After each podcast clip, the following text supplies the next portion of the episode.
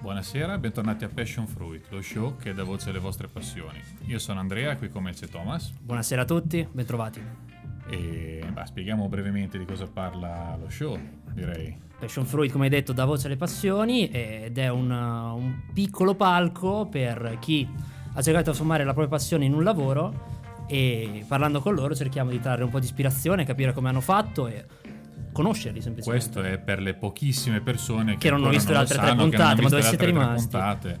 Sì, perché eh, è, è una colpa grave, una gravissima colpa. Stasera puntatina speciale. Importante, Bella. indelebile. Allora, innanzitutto c'è un, c'è un cam, ci sono due cam, indelebile. Eh, Esatto. cazzo, ha capito subito lui. Innanzitutto già c'è un cambio. C'è un Doppio. cambio di inquadratura intanto Infatti sì. E c'è un cambio perché questa è la prima puntata che registriamo sapendo la certezza che è su Spotify. Sì. Perché siamo appena arrivati su Spotify, ragazzi. Allora c'è un altro cambio perché... C'è un altro cambio? Beh, beh, sai, da- mi sembra che sia aumentata la gente che c'è qua. Creiamo un po' di assembramenti. Eh, un pelo, un pelo sì, un po' è vero. Direi di Li vogliamo sì. presentare? No. No, allora andiamo avanti noi due. Sì, Grazie. sì. No, ma eh, voi cioè, siete diventati il pubblico praticamente. Ma sì, Dai. Io vi sto guardando, siete anche bellissimi. grazie, grazie, Grazie. Lo dicono tutti, Dopo- però dopo uno in più è più Ti bello. do 5 euro dopo. Che... No, hai già pagato la pizza. Ah, è vero, allora fate anche Siete complimenti. generosi, questo sì. Grazie. No, vabbè, stasera puntata indelebile, dicevamo, perché si parla di tatuaggi, tattoo. Es- esattamente. Vogliamo fare internazionali adesso. Ma, Tattoo. mm, E i nostri... bagno? Ah, Eh, no. forse fa tre ore e mezza. Sì, la diretta C'è un durerà. bicchiere? eh? Esatto, se vuoi ce n'è uno in più, dai. Presentiamo queste voci Presentiamo fuori i nostri campo. ospiti alla fine, queste voci fuori campo che diventeranno voci in campo finalmente, Abbiamo con noi Cardi Inc., Lore Prod e BB Tattooer. cioè Sara Cardi e Lorenzo Lore An- Prod. Ok, Beat- Sanzini. ok, e Beatrice Concordia. Esatto. E applauso. Eh, Fintissimo! fintissimo! eh.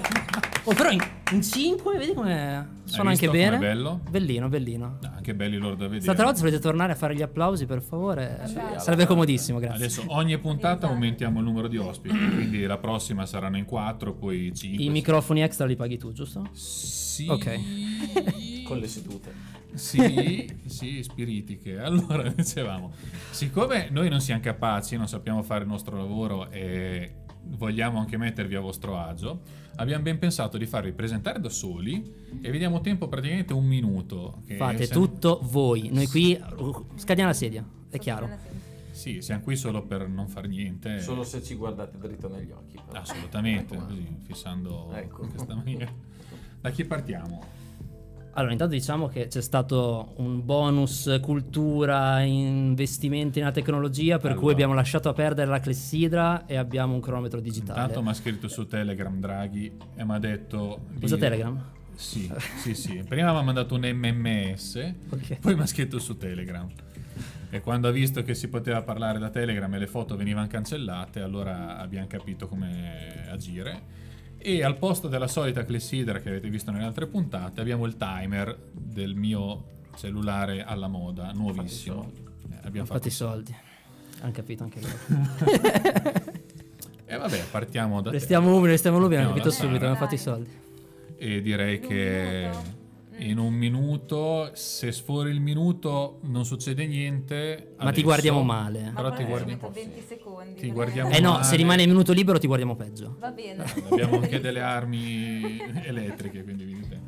Allora, vai pure. Parto. Allora, eh, vabbè, Finito? io sono la più novelina stasera, infatti partire eh, mi disagia un po', però niente, eh, faccio la tatuatrice perché mi piace disegnare di base, sempre fatto questo, prima cosa che ho imparato a fare nella vita e ho continuato a farla per sempre finché ho detto eh, cosa ci faccio con questa cosa che mi piace dote e ho provato a fare la tatuatrice, proprio ho provato perché all'inizio è stato un tentativo lavorativo, mi è piaciuto e sono rimasta in questo campo qua. Cioè, prima di imparare a camminare, hai imparato a disegnare. Mi hanno sempre detto questa cosa, i miei genitori, sì, Spettacolo. questa frase emblematica della vita, sì, esatto.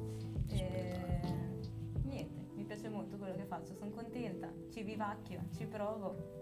Adesso sono a Bologna E ogni tanto vengo a Pesaro a trovare la famiglia e gli amici e lavoro anche con questa mia amica qua. E lavoro anche in uno studio ad Ancona e in realtà mi piacerebbe un po' tentare di ampliarmi un po' in altre Fare città. della radio. Fare della radio, sì, tv, Osteopedia, no, no, so. osteopatia. Fisioterapia, ruolo. tutto. Puoi condurre anche al posto nostro a sto punto, dai, tanto Tanto si Solo fanno i l'inizio soldi. i tatuaggi, solo l'inizio. è solo l'inizio. Eh, ci vuole fare delle scarpe.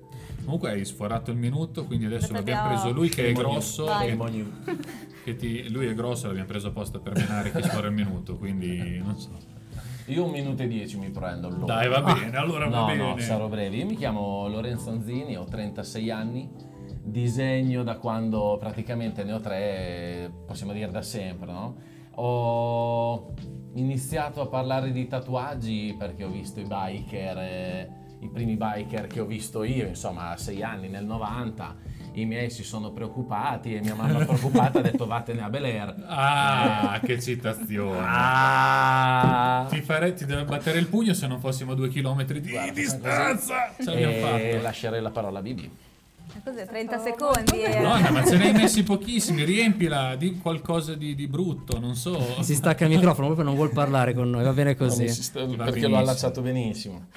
Che No, background avremo modo, dai. hai? Sì, sì, sì. Scusami? Che background artistico hai? Che background autistico? Ah, Eh, no, vabbè, il disegno diciamo che l'ho, l'ho- l'ho sempre trattato come normalità eh, per me.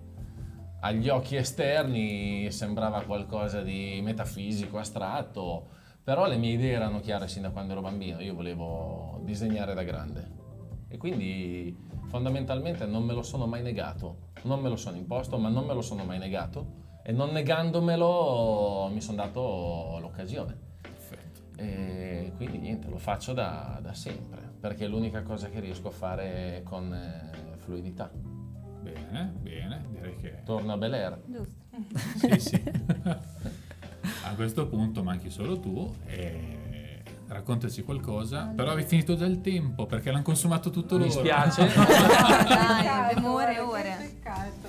C'è la nottata. Allora, io mm, sono conosciuta come Bibi, però il mio vero nome è Beatrice, visto che in tanti me lo chiedono. E, mm, ho 30 anni e da che sono ho preso una matita in mano, ma ho sempre detto che ho sempre disegnato, anche all'asilo, in qualsiasi contesto ho sempre disegnato. E, mm, ho avuto la fortuna di fare un percorso scolastico molto molto bello perché ho studiato a Urbino alla scuola del libro e ho fatto animazione. E una volta finito il percorso lì ero un po' indecisa se fare l'università o provare a buttarmi in questo campo perché mm, sentivo la necessità di provare a disegnare su un supporto come la pelle per provare appunto come potesse essere.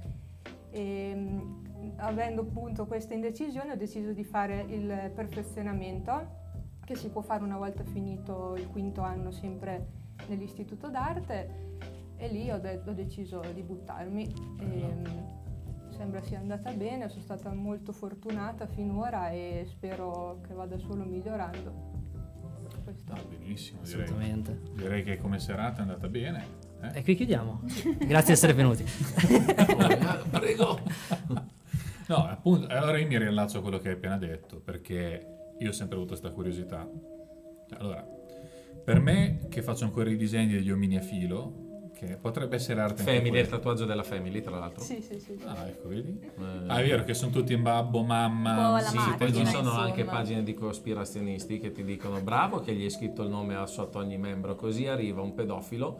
Ciao Gigino, sono amico di papà Marcello e il tuo cane Franco ti aspetta in macchina e ti rapiscono. Ah, beh, spettacolare. Allora, Eh, Avete presente parte l'adesivo? Family? C'è questo non pericolo conoscevo. tatuaggi. ho imparato una nuova avevo tecnica. idea. Eh, non, Non è che eh, sei tu uno di quelli che... Beh, Ne sei un po' troppo. adesso magari lo, lo scopriremo in radio dove abiti te. Come si chiama Tanto lo so già. famiglia? Tanto lo so già. Va bene, e a Te questo dici, eh? punto mi riallaccio, cioè io che non so disegnare niente, neanche sulla carta, mi chiedo ma come fanno quelli e quelle a disegnare sulla pelle che è elastica, si muove, più che altro respira quell'altro, si muove, gli fa- magari si sente male. Rompe anche i maroni. Parla. Sì, cioè, adesso lo chiedo tutti e tre. Cioè, quanto è difficile? Quanto è stato difficile il passaggio? Eh, tanti tra pianti. carta a Sì. pelle, tra... tanto avrete iniziato a Sudare disegnare sulla freddo. carta, no? Certo, Spero non sui muri, cioè lo auguro Anche. ai vostri genitori, però anche, va bene. Anche. Ah, raccontatemi un po' sto passaggio, com'è stato, perché... Eh, Eh, non lo so, chi inizia? Prego, prego. No, no, io Dai, sono Sara, quella- sarai più fresco. Vabbè, ma per Eh, protocollo... più fresca, sì, Sì. effettivamente probabilmente sono quella che ha fatto il primo tatuaggio più recentemente, no? Sì, per Può forza. darsi. Ma io ho sudato come un cane quella mattina, sono malissimo, sono arrivata tremavo, stavo malissimo. E poi io mi ric- quello che mi ricordo è che i primi mesi sono stati sempre così.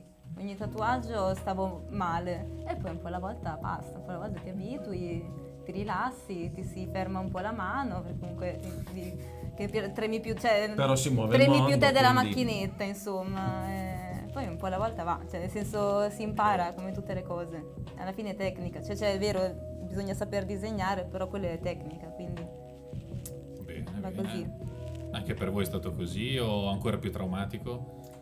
Com'è stato il primo tatuaggio, eh, infatti? Cioè, è stato molto molto traumatico, ma per tanto tanto tempo, sinceramente. Ma tant'è che anche dopo svariati mesi io chiedevo a chi mi aveva presa come apprendista, ma siete sicuri che riuscirò a fare questo lavoro? Perché a me sembrava una cosa talmente lontana pensarlo proprio come lavoro effettivo che non, non capivo in quel momento se cioè, avevo le doti, la tecnica, ovviamente la tecnica viene col tempo, però eh, è un pallino che ho avuto per tantissimo tempo, se fossi portato meno a farlo, se stessi perdendo il tempo o fare anche perdere il tempo ad altre persone che mi seguivano. Dai, alla fine qualcosina. Ci direbbe proprio di sì. Ma come funziona il passaggio dalla carta alla pelle? Is- subito il salto dopo è la pelle Io umana? ho fatto o- mesi e mesi di pelle sintetica, tipo. Io ho fatto Ok. direttamente pelle. Ok, quindi non è per forza, non c'è un percorso stabilito, classico, no, no. ok. C'è anche chi tatua la frutta, Beh, no, niente male. quindi... E chi ve lo insegna? Cioè, è direttamente... cioè, chi è che vi delinea il percorso quando state imparando? Direttamente vi andate a fare un apprendistato o... Anche, importantissimo. principalmente. o c'è una scuola con professori, una, una teoria Allora, dietro? Questo è un discorso un po' nel senso, per avere l'abilitazione al lavoro c'è un corso da fare regionale. Ok, Tu hai l'attestato e puoi lavorare. Questo non vuol dire che tu sai tatuare, assolutamente. ok, perché cosa ti insegnano questo corso? Eh, diciamo che ti insegnano un pochino basi le basi. basi, sì, Ok. esatto, ma Basi, dal basi, punto basi, di basi. vista burocratico, eccetera. Poi ci sono anche delle ore ovviamente di, di pratica, però sì, Ok. il riassunto è quello. Ok, Però dopo devi andare a fare il percorso vero che è cercare uno studio che ti prenda come apprendista. Eh, ok.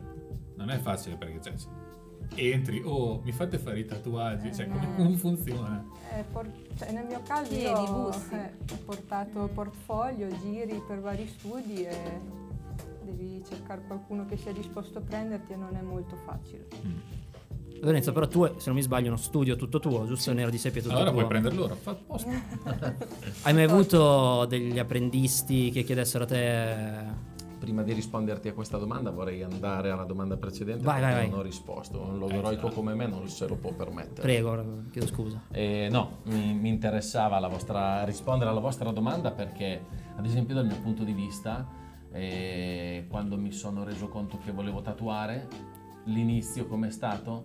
Io non mi sono, ho un po' come applicato la tecnica del calabrone, che vola nonostante sia fisicamente impossibile, perché sa, perché non sa Che di essere può. un calabrone, no? Questo dice un po' il, il detto. E io, giustamente, sapendo di non essere capace a tatuare, perché ero all'inizio, non mi sono preoccupato del fatto che non ero capace. Grazie al cazzo che non ero capace. Ero lì apposta, quindi mi sono impegnato a come essere il più efficace possibile nel breve tempo possibile. Questo è il meccanismo che mi sono dato, per cui do per scontato che essendo novizio non abbia l'esperienza, quindi non è quello che devo raggiungere, ma è preoccuparmi di come meglio partire. E da lì ho sinceramente, quando ho fondato la prima volta la macchinetta sulla pelle, è stato di maiale, Ok. facendo un corso. Lì sono andato obiettivamente in crisi perché mi sono proprio reso conto che era un altro strumento. Ok? Quindi ho passato la prima mezz'ora a capire come da sempre tiravo linee dritte, prendo questa macchinetta, vengono stortissime. Lì non è che non sai disegnare, semplicemente devi conoscere la macchinetta, punto. Quindi ti metti con calma e dopo 10 linee inizi a tirarla dritta. Ecco come inizi. Ok. Non inizi, secondo me, decidendo di partire. Ok, ok. Ok. Beh, tanto il maiale poi non è che si può andare a lamentare. No, No. me l'ha fatto storto. No, no, no. Tappi come il porco. Però capito, dopo il magliare lo rigiri come vuoi. Quella è stata la parte molto difficile per me all'inizio, il fatto che magari rigiravo la pelle in base a come mi serviva a tirare una linea. Poi vedi sulla persona ed è lì. Non è che cioè, sei tu che ti devi rigirare tutto intorno a lei, non è che la puoi rigirare. Quello è stato uno scoglio grosso. Ma voi avete iniziato in studio direttamente? Io sì. Io sì. Ah, io sono partito in camera. Eh. C'avevi i Cioè, maiali in camera? Eh? C'avevi i maiali in camera? No, la pelle di maiale l'ho usata durante il corso perché appunto, come dicevo prima, i corsi sono semplicemente ti paghi un foglio che non ti dà in mano nessun tipo di esperienza. Per quanto tu possa provare, possa essere anche bravo, a mio avviso hai proprio bisogno di conoscere un mestiere che non è un corso, è un mestiere, quindi ha Sì. tutta una quotidianità che fa parte del tatuaggio, che è anche il rapporto con i clienti, anche quello lì è fondamentale a mio avviso per arrivare a fare un tatuaggio, perché il tatuaggio è solo, è solo l'immagine finale di tutto quello che c'è prima. Io ti posso dire che un mio disegno quando lo guardi ti dico tranquillamente, questo ha 36 anni.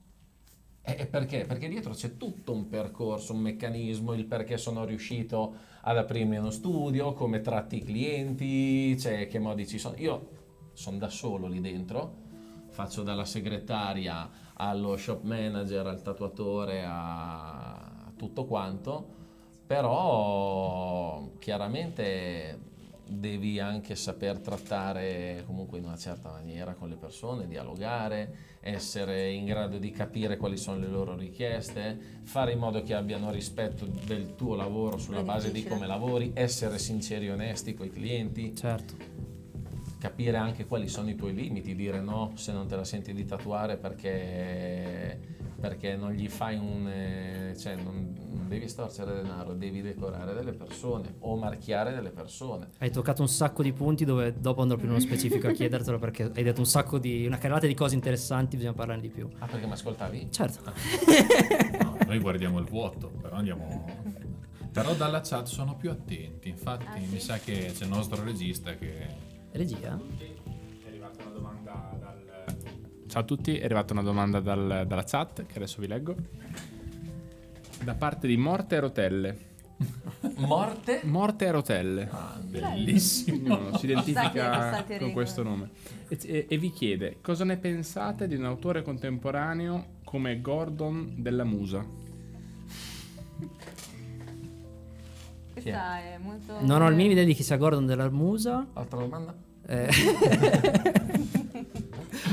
È bravo! Io posso Dai, dirvi, io so chi posso è, non parlare è di quanto non lo conosco. Quindi dai, magari la possiamo anche Non lo evitare. Conosca. Io posso dirvi che è quello? Un bravo. personaggio di Pesaro che non c'entra nulla con questo ambito e con questo contesto, quindi Ah, non so. perché- ma dato che io so chi è Morte Rotella e Moro che fa un sacco di disegni fighi, Ah, lo invitiamo Moro! qua così se lo racconta Eh, lui sì. direttamente. E- Effettivamente, no, perché io non, non lo conosco. Neanch'io so- non ho la minima son di idea, però bravo. so dovrebbe essere lui se non mi sbaglio. No, no, no, e quindi poi ce lo racconterà eh, lui. Gord- tanto l'unico Gordon di Pesaro era un mozzo una volta lui per caso. Un, un mozzo. Quelli che andavano con la con la Vespa. in Inghilterra. Ah, mm. questo non lo so. Allora, beh, torniamo allora in ambito... È eh, una torniamo- Sei mai stato quindi insegnante di qualcuno? Hai mai avuto apprendisti sotto che... Eh, hai usato una parola gigante. Insegnante, cioè... Ah, no, era sei. Ah, sei? Sette? No, eh, esatto. No, allora, a mio avviso hai detto una parola gigante. Non sono mai stato insegnante di nessuno. E c'è stata un'occasione che però ho- è andata così la storia. Questa persona aveva piacere di poter entrare a lavorare nella- nel mio studio. Eh, per quattro anni ha comunque fatto presenza, si faceva vedere, stava lì, chiacchiere dopo lavoro e via dicendo, estorceva informazioni che io non avevo problema minimamente a fornire. Mi ha sempre chiesto di poter entrare, ma io non me la sono mai sentita obiettivamente, perché per me insegnare è una, è una missione di un certo tipo e deve essere fatta in una certa maniera. Quindi credo molto nell'insegnamento, forse proprio per forma di rispetto, no? Quindi onestamente parlando non mi sono mai sentito nelle mm, capacità o caratteristiche di poterlo fare. Dici che è una cosa caratteriale o che ti manca un tipo di formazione? Dici se faccio sta cosa qui forse potrei anche pensare di farlo. Sicuramente lo è caratteriale, sicuramente non lo farei a scopo di lucro, Certo. sicuramente lo farei con una passione che mi porterebbe anche molto a soffrire, perché ci metterei la passione ed è l'unico ingrediente che serve a mio avviso nell'insegnamento dopo la cultura. Quindi insomma eh, credo molto in questo messaggio che si dà, per cui se non mi sento all'altezza uso questa obiettività nei miei confronti. Tendenzialmente avete avuto insegnanti, cioè vi- avete seguito più, tutti e tre dico, nel vostro percorso formativo, dei singoli insegnanti che vi hanno dato magari di più o vi siete poi eh, rifatti e rifatti a, eh, a più generi, più stili? Cioè avete qualcosa che vi può ispirare come succede per gli illustratori? Beh, O avete... entrambe le cose, perché cioè, tipo nel mio caso, eh, quando ho iniziato il mio percorso, nello studio c'erano due persone in particolare e facevano tutti e due uno stile estremamente opposto all'altro, uno realistico, uno tradizionale, proprio Ok. old school.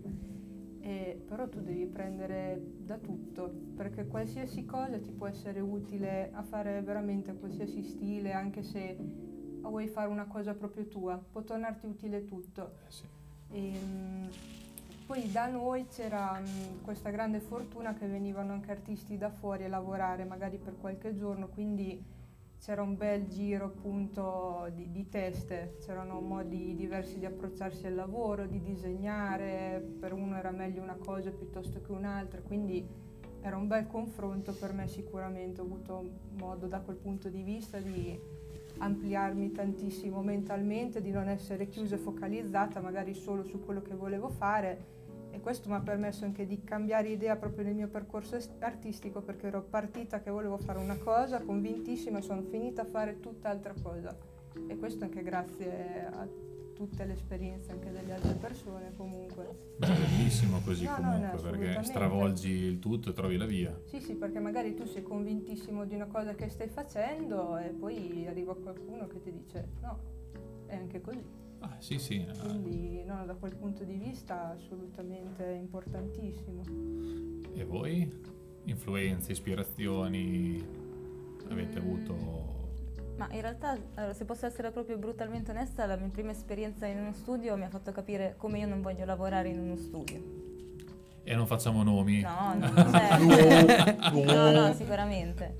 E poi da lì spostando, banalmente, eh, ad esempio il corso che anch'io ho dovuto fare non mi ha mm, arricchito particolarmente, anche perché erano già un paio di Arricchisce solo chi lo organizza. Esatto, però le persone che ho conosciuto lì comunque mi hanno dato modo di conoscere, sono diventati poi colleghi nuovi o comunque i tatuatori che ho conosciuto mi hanno, mi hanno un po' aperto di più a questo mondo perché prima ero molto più quadrato il modo in cui lo stavo vivendo, quindi in realtà ma anche tuttora quando vado da loro a lavorare chiedo, faccio, sto lì, mi metto lì nella sedia vicino a lei a guardare, è una cosa normale, cioè cerco sempre un po' di rubare tuttora. No? Sì, sì. ah, si eh, prova. eh, Chiaramente l'ispirazione viene poi da chiunque perché si cerca sempre di imparare. Qual- ci ma cosa sta. stai usando, che macchinetta, che inchiostro, a quanto, come, dove, così. Quanto influisce lo Quanto? strumento in- quando siete lì al lavoro? Dopo gli lasci due domande. Eh, lo so, lo so, però è, è un aggancio perfetto, scusa. No, dai, dai, no, non no, no, farmi parlare, no, no, capito, capito. No, no, Stai guardando male tutto ma l'episodio, no? voi, Guarda. eh. E che- qual era la domanda però? Sono parlia- perso. partiamo Delle dalle- influenze dalle- culturali. delle ispirazioni Ah, giusto, giusto, giusto, ti ha dato. giusto, giusto. Ma io ho una storia anche figa a mio avviso, perché cosa mi è successo? Mi è successo che quando ho deciso di smettere di fare il grafico pubblicitario, che è stato il mio compromesso con la famiglia per poter avere un lavoro che mi facesse disegnando e essere pagato, praticamente il tatuatore non era visto di buon occhio, nonostante lo volessi fare da piccolo. A 27 anni mi licenzio dal mestiere di grafico pienamente insoddisfatto e mi infilo in questo via- salto nel buio perché non sapevo come sarebbe andata a finire, però avevo tutte le mie certezze, le mie garanzie me le sono date. E quindi niente, inizio questo percorso, faccio il mio corso, prendo il mio diploma e inizio a muovere le prime armi in camera, oltre che appoggiarmi nel- nello studio di un amico di Cattolica. E- però nel giro di breve vengo contattato tramite un amico che si tatuava da questo tatuatore, un nome comunque nel panorama del tatuaggio che si è creato il suo, il suo spazio, non lo condivido, però si è creato il suo, il suo ambiente e ho avuto fortuna di poter andare a lavorare da lui in apprendistato e, e l'essere in quel luogo ha aiutato a me poter esprimermi con uno stile che anche per l'epoca, cioè tuttora sono quello che faccio io, lo faccio solo io, fondamentalmente. Non, mi, ha- non, mi- non- non appartengo e mi piace non appartenere a un'identità precisa quando è così a 360 al mondo dell'arte e della comunicazione. Quindi per me sarebbe un limite grosso darmi la gabbia dello stile. Ok. Perché il mio stile è come interpreto nella vita il mio percorso, lo guardo molto più da fuori e, e così mi do anche delle occasioni stilistiche e linguistiche. Quindi con questa persona di, per la quale ho avuto modo di lavorare mi ha dato anche una certa visibilità di tornaconto, comunque un tornaconto che non è stato regalato ma è stato tutto guadagnato lavorando e presenziando dentro a questa realtà del negozio. Mi ha dato anche la possibilità di poter in questa maniera aprire la mia realtà e da quando sono aperto insomma io vivo in maniera liberissima il mio mestiere perché io mi sveglio la mattina e faccio una cosa che non mi pesa ma soprattutto che mi piace. Quindi sì chiaro lo, lo tratto anche come un mestiere ma è anche al tempo stesso una passione. Chiaro che quando una, una passione poi si meccanicizza rischia di perdere l'aspetto del, della cioè diventa più mestiere meno passione però dopo c'è la pittura per quello quindi. Ah, ok. Eh, ci sta, ci sta. Beh, parlavi di attrezzi? Sì, sì, sì, sì. Aveva Io nominato le macchinette. Quanto cambia una macchinetta diversa dall'altra? Noi da fuori non possiamo capire, per noi è tutto uguale. però bzz, eh, Posso E- rispondere perché sì, sì. sarò Sì, sì, brevissimo. sì, vai, vai. Quello che rispondo sempre io a questa domanda è che potrei pucciare il dito nell'inchiostro e farti comunque un disegno. ok. Mm, La macchinetta è uno strumento, a mio avviso. La, la mia macchina sono le mani collegate al cervello. E che sia uno stuzzicadente o che sia un ago, eh, cioè, è, è solo uno strumento, capito? Quindi è, solo una delle tante cose che servono. Quindi non è nella macchinetta che pongo l'attenzione. C'è chi si intrippa, per carità, Io però tipo quelle non sono sono molto così. ma io- appassionate sotto quel punto di vista. Com'è? Mm, Tipo io non ho una gran passione di intripparmi in macchinette sotto quel punto Io di vista. generazionalmente trovato quello parlando non... mi- Faceva comodo, Ma- onestamente. Sì, sì, per ora vado avanti così. Ti capisco perfettamente. Diciamo che tu, tu usi bobine, ad esempio. Non lo uso più. Ok, eh, la bobina è la macchina tradizionale. Io Quella sono che fa partito. casino. Ok. Io sono partito, eh, son Esatto. partito con quella, come praticamente Tutti. chiunque, almeno fino a forse un Un paio 5 d'anni anni fa, fa. no, anche di meno. Adesso già si inizia a non partire più con le bobine. Ma già da un periodo, dieci anni che uso la Ceyenne, capito? Cioè io uso No, sì, però- macchine ibride No, da, sì, di nuova dici magari generazione partire, da- tutti siamo partiti con le bobine, adesso non è più No, scontato no, partire con le bobine. No, no, perché è un mondo analogico e anche un, eh, era più il tattoo shop di una volta. Io il primo tatuaggio che ho fatto avevo 17 anni, cioè era il 2001, capito? E, e nel 2001 anche tatuarsi aveva, aveva un effetto, iniziava ad essere un po' sdoganato, ma ancora io mi ricordo che per me quel tatuaggio di merda che feci di una tartaruga tribale disegnata da me, eh, potete ben capire la bellezza, e niente, mi feci quel tatuaggio inutile, ma l'utilizzo era che era il mio grido di protesta da 17 anni, cazzo avere un tatuaggio, ma ti sentivi ti sentivi un, un drago, capito? Adesso c'ho, c'ho l'horror vacui per assurdo, che non ho più spazio, però perché ho intrapreso quel percorso, ma all'epoca era anche un altro viaggio essere dentro un tattoo shop. Adesso è cambiato proprio tutto il meccanismo, quindi non ci sono proprio neanche quei tramandi che ti poteva dare il tatuatore, te da allievo potevi imparare tutta una serie di cose. Sono andate scemando una serie di questioni, si aprono i campi su nuovi orizzonti, non faccio il nostalgico perché non sono stato, appa- non ho mai appartenuto a quel mondo, ma l'ho visto. Però non è che sostengo giusto il passato, sbagliato il presente, No. merda il futuro. Io penso che devi essere proprio come l'acqua e saperti adattare nei luoghi e Ok. è lì che fai presenza. Anche voi la pensate Avevo così? detto che sarei Sì, stato sì. breve, scusate. No, no, ci sta. Eh, trovo giusto. Sì, sì, io per assurdo tuttora uso una macchinetta che per molti tatuatori ehm, è lo schifo perché io uso la wireless, quindi a batteria adesso, dall'anno Uh. scorso. Ah. E per molti è proprio è una bestemmia. Per In realtà adesso mm, tutti la stanno... Ma sì, però se magari parli con uno che fa tradizionale, che sono molto più legati a una bobina, Eh, eh, ci sono anche quelli che ovviamente usano sia bobina che magari rotative, però per molti ancora un attimo è uno scoglietto. Beh, tipo anch'io fino a un anno fa andavo di bobine. Adesso quest'anno Ma ci sta sono- assolutamente perché sono... Quest'anno ho provato la Seiyen ho detto è mia. Eh, Che cosa sono le rotative? La, la bobina l'avevamo Ah, detta prima, era la, La, la rotativa è, è un, un- è un eh, co- che, che, ehm, Qual è la La differenza? La funzione- No, la differenza diciamo che c'è un meccanismo di magneti elettrico nella, nella, mm, Bobina. nella bobina eh, con un pedale collegato all'intensità della battuta, se vogliamo. Io penso che a mio avviso, boh, poi chi usa la bobina in maniera straight te lo saprà giustificare molto meglio di me, infatti dovrei star zitto, però conoscendo chi ha la bobina reputano la battuta migliore, differente. A mio parere non ho la verità in mano, ma io sta differenza non ce la vedo. Ok. Cioè è un po' come quando ti convinci di una cosa mentalmente e hai deciso e stabilito che sia così e basta.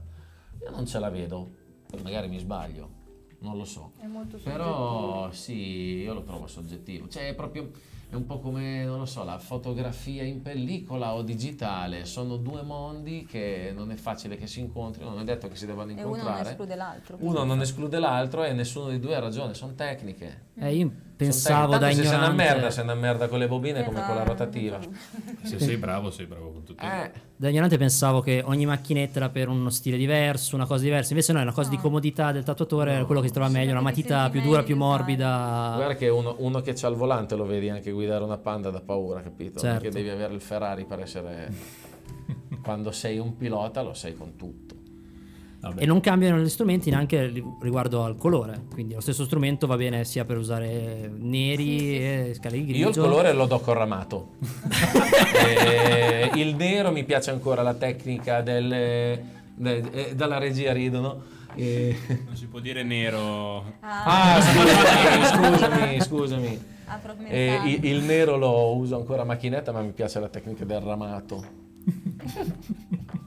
Vabbè, io per esempio, prima parlavi di tatuaggi che nel 2001 era già tutto diverso, così. Io ricordo nel mondo pop, così, Sì. una che ha fatto, non dico scandalo, ma comunque che è stata, ha lasciato molte bocche aperte, era quella gragnocca di Alicia Silverstone, attrice, negli anni 90, fine Ah. anni 90, che aveva i tatuaggi addosso, e tutti, oh, ma ah, tatuaggi!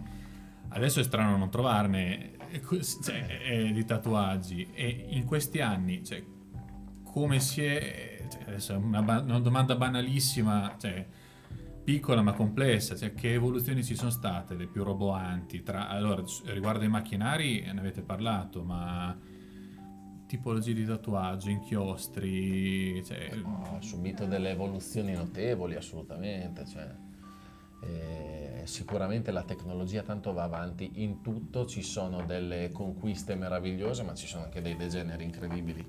Eh, sì, perché rispetto a come poteva essere il mondo del tatuaggio una volta, la sua evoluzione ha subito anche degli stravolgimenti culturali che sono proprio delle violenze antropologiche per me, perché ti posso dire che è brutto da dire, però non dico metà dei miei clienti, ma tranquillamente un sacco di gente io avrei potuto non tatuare. Questo perché? Che- qual è il segnale? Che molti fanno anche le cose perché i tempi ti spingono a socialmente farle perché è socialmente accettato. E infatti riempi un sacco di persone di nulla. Eh, tatuaggi di marinai e sboccano a vedere un moscone, e- nel senso, no, vabbè, la, la buttiamo sul ridere, però, Sì, sì. però neanche che il tatuaggio debba essere per forza un codex criminale e quindi ti identifichi solo nel significato, non siamo abbastanza siberiani per questo, però eh, mi rendo anche conto che in cambio di soldi ho visto su pelle delle cose terrificanti, terrificanti, le valuto da lontano. In un minestrone ci può stare anche la cipollina fradicia quando hai tutte le verdure buone. bene. Però sei solo quella. Com'è? Però sei solo quella. Non ti devi eh, focalizzare, se ti focalizzi solo eh. su una cipollina quando c'è tutto un minestrone è perversione. Ah, no, sì, sì. Però cioè, contempli che c'è del marcio nel mezzo di tante cose, ma ci sta anche per tenere aperto un negozio, le zampe dei figli. le- Le Io le chiamo figli. le zampe dei figli, Sì, sì, sì, a parte sì. che anche ieri sono riuscito a non farglielo, cioè che è controproducente No, per te, no, che tanto ti entrano dentro, se li aspetti come, come un cacciatore coi cinghiali, te sbagliettone. Chiaramente eh, il tuo lavoro è stare aperto e ricevere della pecunia in cambio di disegni, però alcuni veramente ti chiedono delle cose che sono al limite della... ti toccano la dignità professionale, dici io non me la sento. Cioè, io gliela dico proprio così, anche con tono papale, io non me la sento perché ti farei una disgrazia. La, ma- la mano dei figli, di sti scartozzi di quattro mesi con le dita non formate, ma vengono fuori delle robe assurde. Cioè, San Vittore hanno impronte migliori, falli crescere. Vedi però perché non ti lascio parlare, perché bruci tutte le domande. Quindi adesso ti vengo a chiedere cosa fai in queste situazioni, come fai a convincere che non è il caso di fare certi tipi di tatuaggi? E ci Ah, sono volte in cui hai avuto un po' il rimpianto, Dio, però pure l'ho fatto, ma mm, Allora. ripensandoci... È normale avere dei rimpianti, a mio avviso devi anche saperteli gestire, perché Ok. una vita di perfezioni non esiste. Chiaro. E se non contempli e non valuti gli errori che ti devono essere formativi per crescere, eh, ti auguro che arrivi questo meccanismo.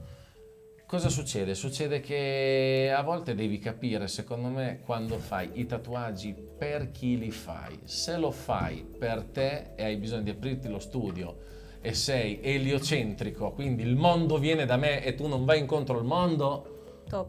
non la, sì, top, ma top, Però ma non funziona così, un no? top, Sì, sì. Esatto. utopia. Sì, sì, sì. E se il tatuaggio lo fornisci come servizio, te devi essere professionale, gli devi fare bene anche la mondezza. Ok. Almeno un po' consigliare Perché- magari nel sì, male chiaro. la cosa un po' meno peggio. chiaro, però tanto non, non- non trasformi, non trasformi il somaro in cavallo se non pensa da cavallo e quindi non, eh, non- non puoi neanche obbligarlo a mol- molte persone non sono neanche pronte a ricevere eh, Sì, magari si offendono. dei consigli, capi- esatto, perché sono, sì, cioè loro perché vengono lì. arrivano- Io voglio questo e te gli devi fare questo, con tutti gli errori di composizione e via dicendo. E lì, secondo me, devi essere bravo a capire che lui non ha bisogno di te nello specifico, ma ha bisogno di te in quanto veicolatore di inchiostro sottocutaneo. Sì. Ok. Anche te hai dovuto subire certe cose No, no, e dire di no. Posso che- bere dell'acqua? Beh, se non vuoi bere inchiostro direi che va bene. Comunque penso faccia parte serve. del percorso di, di tatuatore, assolutamente. E il, il punto sta nel anche capire, come dicevano, chi hai davanti, perché in alcuni casi riesci a comunque tirare fuori delle buone soluzioni. Altre volte, come diceva lui, devi far quello punto. E Poi un po' te la guadagni la fiducia magari. Sì, sì, Perché qualcuno c'è che magari c'è quello che si fida del piccolo cambiamento, poi la volta dopo magari si è trovato bene, si fida di un cambiamento Mhm. più grande, la terza arriva e fa "Ah, dai tu non mi conosci, dai. vi-". Cioè poi si crea anche un po' quel rapporto lì, Sì. non con tutti, eh, insomma. Dopo c'è anche, Le estorsioni hanno mille facce. Eh sì. c'è anche l'etica nel nostro lavoro, che secondo me è molto importante, a volte è inesistente. E, ad esempio adesso c'è l'ondata dei trapper, ad esempio, tutti tatuati in faccia, capita spesso che vengano ragazzini anche senza un tatuaggio che vogliono la scrittina qui e A qua. E io non, cioè, dico no, cioè, non- è proprio un'etica mia, loro ti chiedono perché, ti pago, eccetera, ma è una mia etica. Però cigarro non- sul sopracciglio, Eh, ci proveremo, vecchio, non sarebbe Non me l'ha male. chiesto. Rossini. manca. La pista Rossini E se poi te ne penti, è sempre Eh. quella. Sì, No, sì, beh, sì. però effettivamente come primo tatuaggio andare sul viso è È forse per quello, impegnativo, Sì, poi sono comunque ragazzi che si stanno formando, quindi non sai anche lavorativamente cosa andrai a fare. Bisogna pensare anche a quelle eventualità lì, perché se vai a lavorare in banca. Però molti se li fanno in faccia proprio perché hanno la certezza di non sapere cosa faranno e quindi se lo fanno. Cioè, ha un senso. So di certo cosa non saprò fare, cosa non, so, cosa non vorrò fare. Si creano sti... Sì, sì, sì. Sì, però magari aspetti un attimo. Vedi chiaro, dopo, chiaro. dai. Io non li tatuo in faccia anche perché... A parte che è anche antiestetico partire da dei punti così Oh! partire, poi arrivare. è come se ti fai solo il dorso e qui sei nudo. Perché No, vabbè, nudo. ma è proprio brutto. Sembri, Eh, mi sembra Michael eh, Jackson sì, quando toglieva i diti esatto, e i eh, guanti, sì, no? un po' quella cosa lì. Eh, però lui poteva, dai. Mm? Lui poteva. Tutti possono tutto. No, però parlando a, questo punto, parlando di clienti, no? Io, cioè, in un, in uno allora, si dice studio di tatuaggi, laboratorio, bottega, come che si chiama? Studio. Studio, ok. Un cliente come me che non ha tatuaggi, io sono completamente vuoto, che arriva lì uno spaccamaroni che non sa cosa tatuarsi, come lo indirizzate a sto punto? Perché eh, sono Io lo mando da uno psicologo. Mi hai detto volevi parlare con la persona sbagliata, scusami. Eh, non so cosa fare, però vorrei un tatuaggio. E così come si fa? E non lo tatti. Non tatuati. Anche Io, io rispondo sempre questa cosa. Scusami. No, no, no, vai, vai. Scusami. No, no. Aspetto che riparti per interromperti. Allora aspetta. No, eh, aspetta, fammi. Eh, gli dico sempre questa cosa. Entrano, non so cosa fare. Fa- Vabbè, mi viene da dire perché sei entrato, però vabbè. Ma io rispondo sempre: io faccio tatuaggi, non faccio l'indovino, se no vado in tabacchi, so già che gratta e vinci prendere, vinco e non apro il negozio. Ok, non sono lì per eh, dire che cazzo devi avere, ma se mi parli so che cosa poterti fare. Però mi devi parlare. È un sì. E, e si sta perdendo, almeno io la vivo questa cosa, poi magari voi non lo so, ma si sta perdendo anche un aspetto importantissimo che i social stanno sostituendo l'ingresso delle persone in negozio. Sì, perché Non ti entrano più, così, non ti entrano più, non ti entrano più e ti scrivono, lo voglio Anche qua, sì, ti mandano le foto. Beh, in alcuni Eh, casi. eh? In alcuni casi potrebbe essere buono. Dipende da dove vogliono arrivare, però parlare, capire le persone cioè, così. una cosa così non- fisica non la puoi Sì, digitalizzare. poi molto spesso si esprimono con termini che ti arrivano in un certo modo, loro intendevano tutt'altro, quindi perdi anche tempo a parlare molto più E a empatica volte- come cosa. C'è dei momenti di, di amaro enorme, perché io ho visto proprio un declino sociale bruttissimo, eh. cioè col tatuaggio, che io dopo analizzo molto le cose, il tatuaggio che è anche così superficiale, proprio come, come gesto che si fa, perché tu lavori a livello esterno, no? E rimane su questa patina super superficiale, ma che però acquisti- ha acquistato un'importanza culturale mostruosa, che però non merita, a mio avviso. E quindi si- gli si è data un'importanza elevatissima a una cosa che non- ci sono realtà, secondo me, molto più anche energeticamente, vibrazionalmente parlando, forti. Cioè c'è l'arte, cazzo. Il tatuaggio, dai. Io lo- mh, non mi vergogno di dire che sono un artista frustrato che col tatuaggio ha trovato modo di essere pagato. Non me ne vergogno di dirlo. Può essere anche una forma di paraculaggine, però è difficile, veramente difficile vivere di arte, perché non lo decidi te. Tu lo fai, ma non, non decidi te di essere un artista. Se decidono che diventerai un artista perché hanno da mangiare e ti danno l'illusione che sei famoso e tutto quanto, sei innestato un meccanismo, ma è molto difficile. Il tatuaggio mi dà, senza chiaramente ehm, bistrattarne la, la- la- la cultura del tatuaggio, però mi dà, è un ottimo compromesso per poter vivere disegnando Ok. Vabbè, certo. ma eh, tocca anche delle vibrazioni bassissime perché ha delle connessioni con eh, delle realtà veramente anche proprio basse, gente bassa, Ok. den- bassa No- dentro. non, dis- non facciamo body shaming qui, eh? parliamo di bassi dentro. Bassi Sentivo un dentro. po' presa. No, bassi dentro, bassi dentro, ma tanto siamo seduti, non si vede niente. Sì, no, ti- Partita la telecamera. No, beh. Quindi sta- sta- prima che ti interrompesse lui, No, no, era un po' quello il discorso. Dicevi scusi? era quello.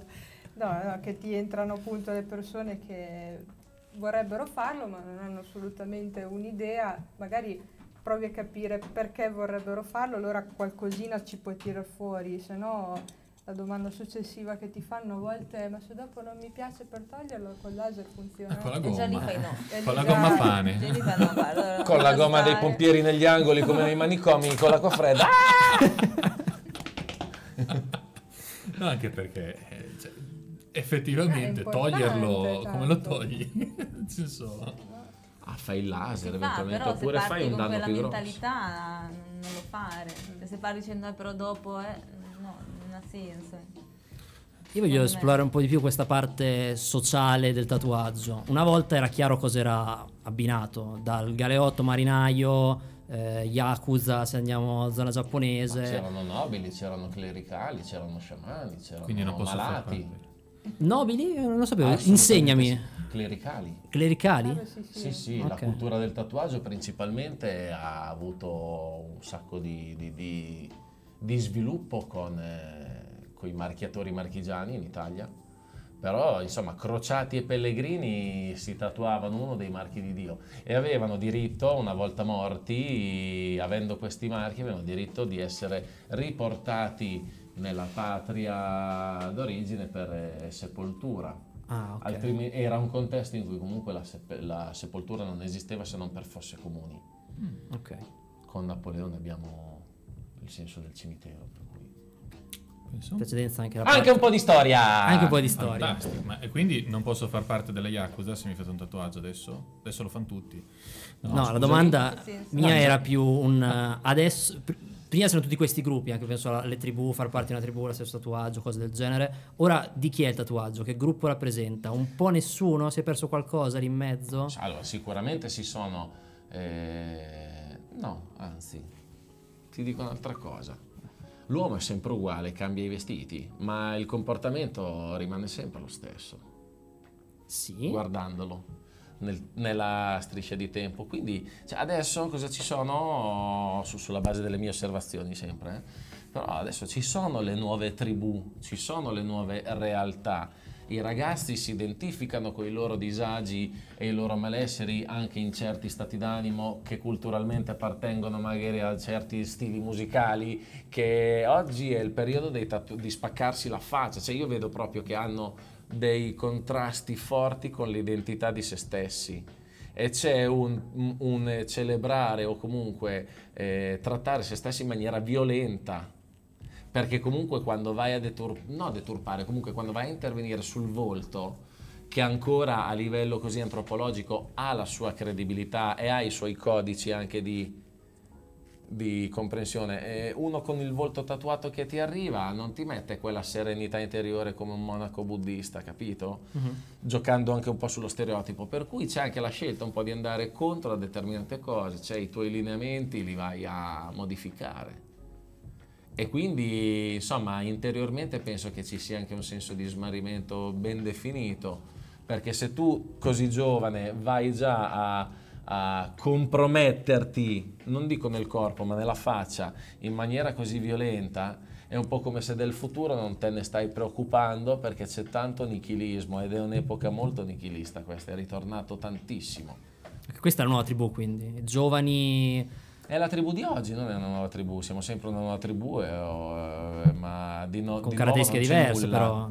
Scusami? Con caratteri- caratteristiche diverse. Cioè, Eh, sì, una volta perché era cambiano parte le, di un. le combinazioni cambiano, Esatto, però sì. gli ingredienti sono sempre gli stessi. Però il tatuaggio so può essere anche un modo per andare a analizzare la, la società intorno a noi. Altri. Certo, no, no, no.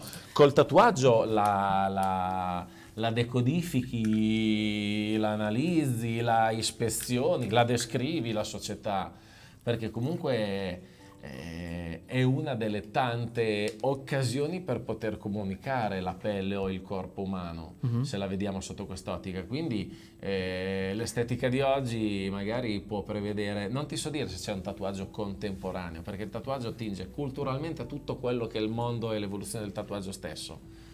E non c'è una regola comportamentale, quindi tutto ciò che è tatuaggio è tatuaggio stesso e va bene così.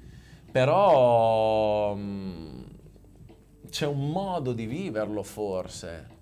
Quello è diverso. Un, eh, che è quello voluto. diverso, sì, sì, Non sì. per forza è voluto, però cambiato. No, però potrebbe esserci un modo di vivere, cioè i, dico, Sì. i tatuaggi di oggi, dirti quali sono i tatuaggi di oggi? No, non- No, a livello grafico no. se devo pensare ai tatuaggi di oggi, sai magari il delfino negli anni 90, ma oggi abbiamo delle robe brutte, cioè, oggi ci abbiamo le scritte resilienza, cioè, ma ragazzi, sì.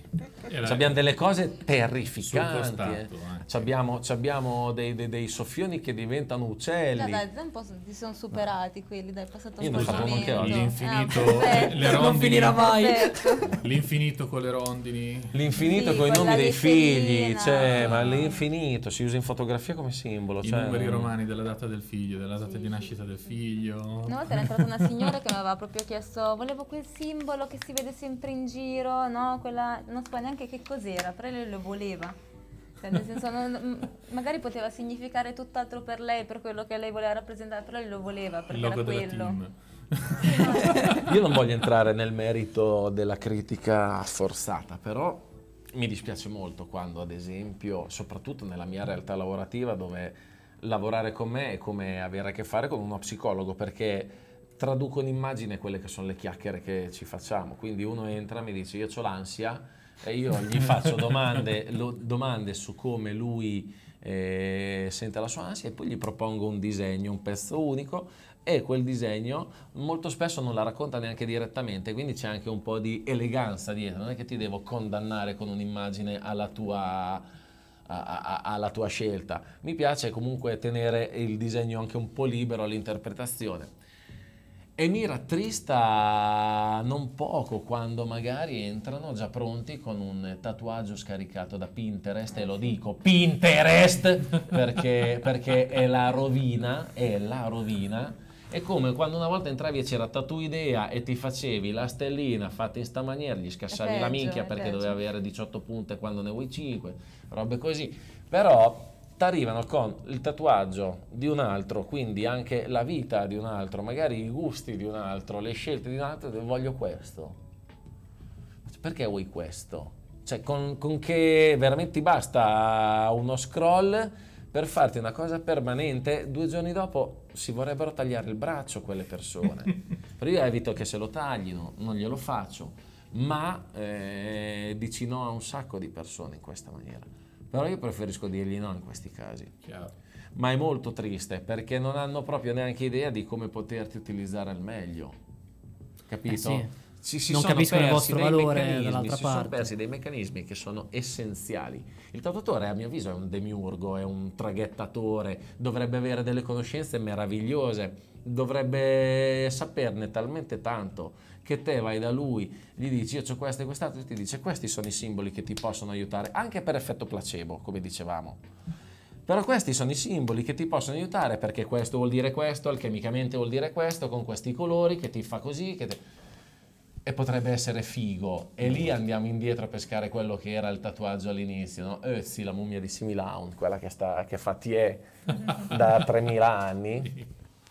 lei aveva dei tatuaggi, lui ha dei tatuaggi nel corpo in zone specifiche che con le analisi hanno constatato erano punti artritici, quindi il tatuaggio era sciamanico curativo e venivano erano fatti, donne. erano donne, Donne, erano donne perché le donne avevano una conoscenza, essendo figlie di ma- dirette di madre terra, avevano delle conoscenze ancestrali mostruose in un mondo che non era maschilista. Eh, quando avevamo le donne a dirigere le redini, comunque con delle grandi conoscenze dalle erbe agli utilizzi e i pigmenti erano vegetali e si usavano quelle erbe perché intanto che te le iniettavano erano Sì. anche curative. sì, perché con- diventava una specie, uno- un chiusino, mi viene da dire. Cioè, Un? un chiusino, si mettevano in queste tende Ah, a fumare queste erbe aromatiche e tatuare in certi punti per curare. Ah, il chiusino. Il chiusino.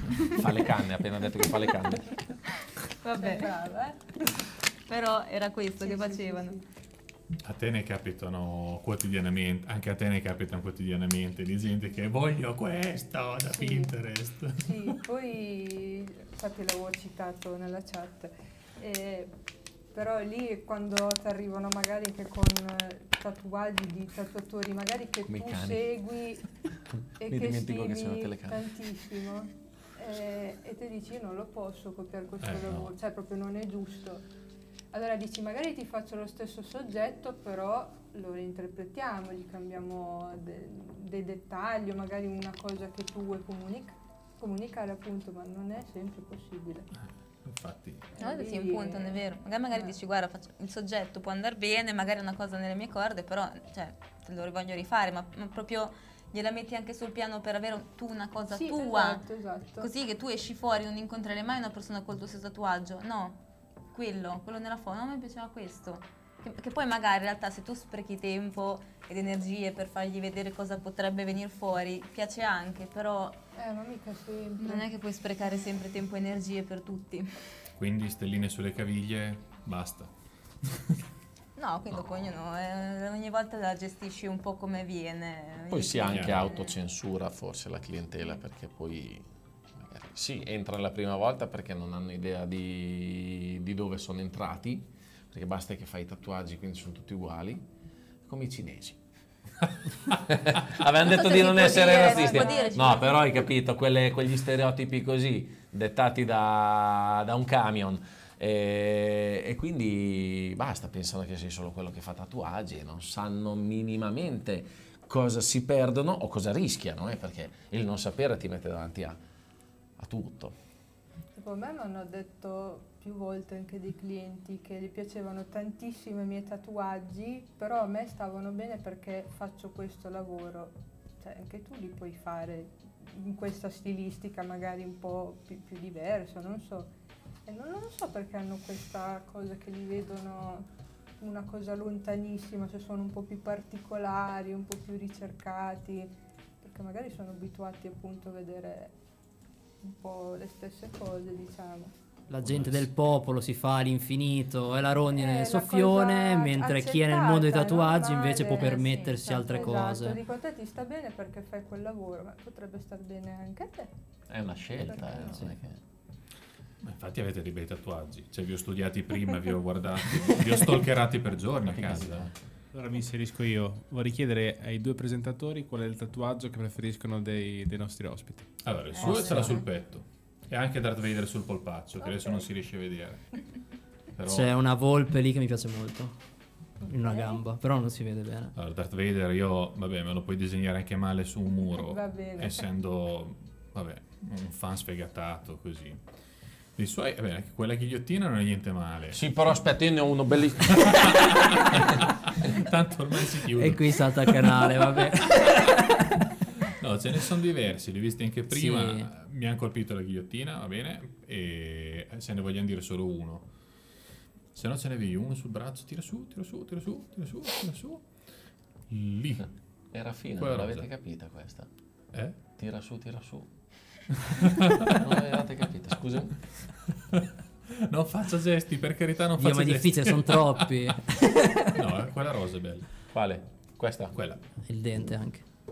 E dei tuoi ce l'hai proprio lì. Quindi Comunque non è per niente Ma imbarazzante anche- questo momento. No, Quando no, che noi che osserviamo e guardiamo. calma, eh, La con regia ha calma. detto che è una bella Volete cosa, lo lanciarci delle noccioline? Cosa avete? Sì, no, beh, Eh? abbiamo l'acqua se No, volete. vi metto una condizione ancora peggiore. Vi dico una brutta parola. Copyright. Come funziona nel vostro mondo il copyright?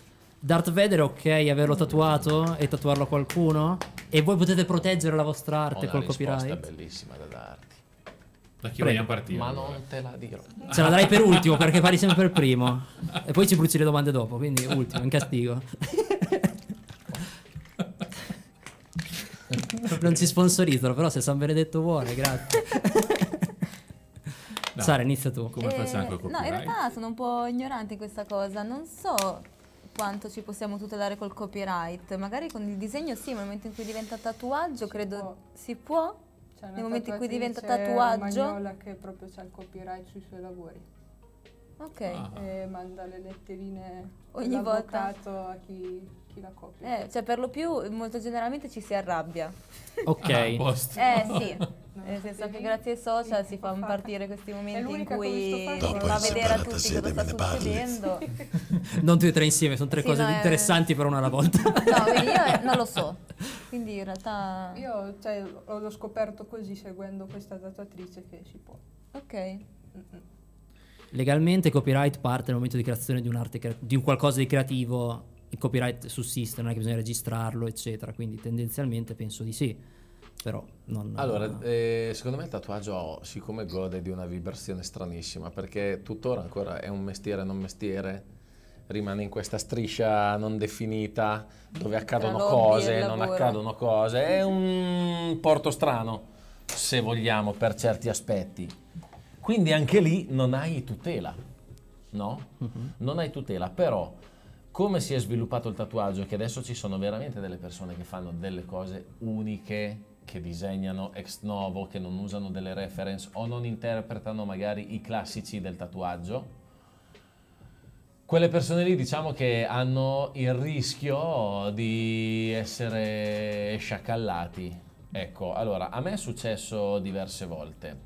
Perché è uno stile molto particolare. Infatti, se la regia riesce a mandare in onda Eh, sì, qualcosa... però magari può capitare che fai un disegno che è un po' più iconico rispetto a un disegno un po' più eh, Mhm. criptico. Ok. Perché comunque sono sempre storie di, on- di ogni singola persona, quindi quando nello specifico mio caso vai a rifare un tatuaggio che ho fatto, stai un po' prendendo i cazzi di un altro. Scusate Sì, le sì, parole, sì. diciamo.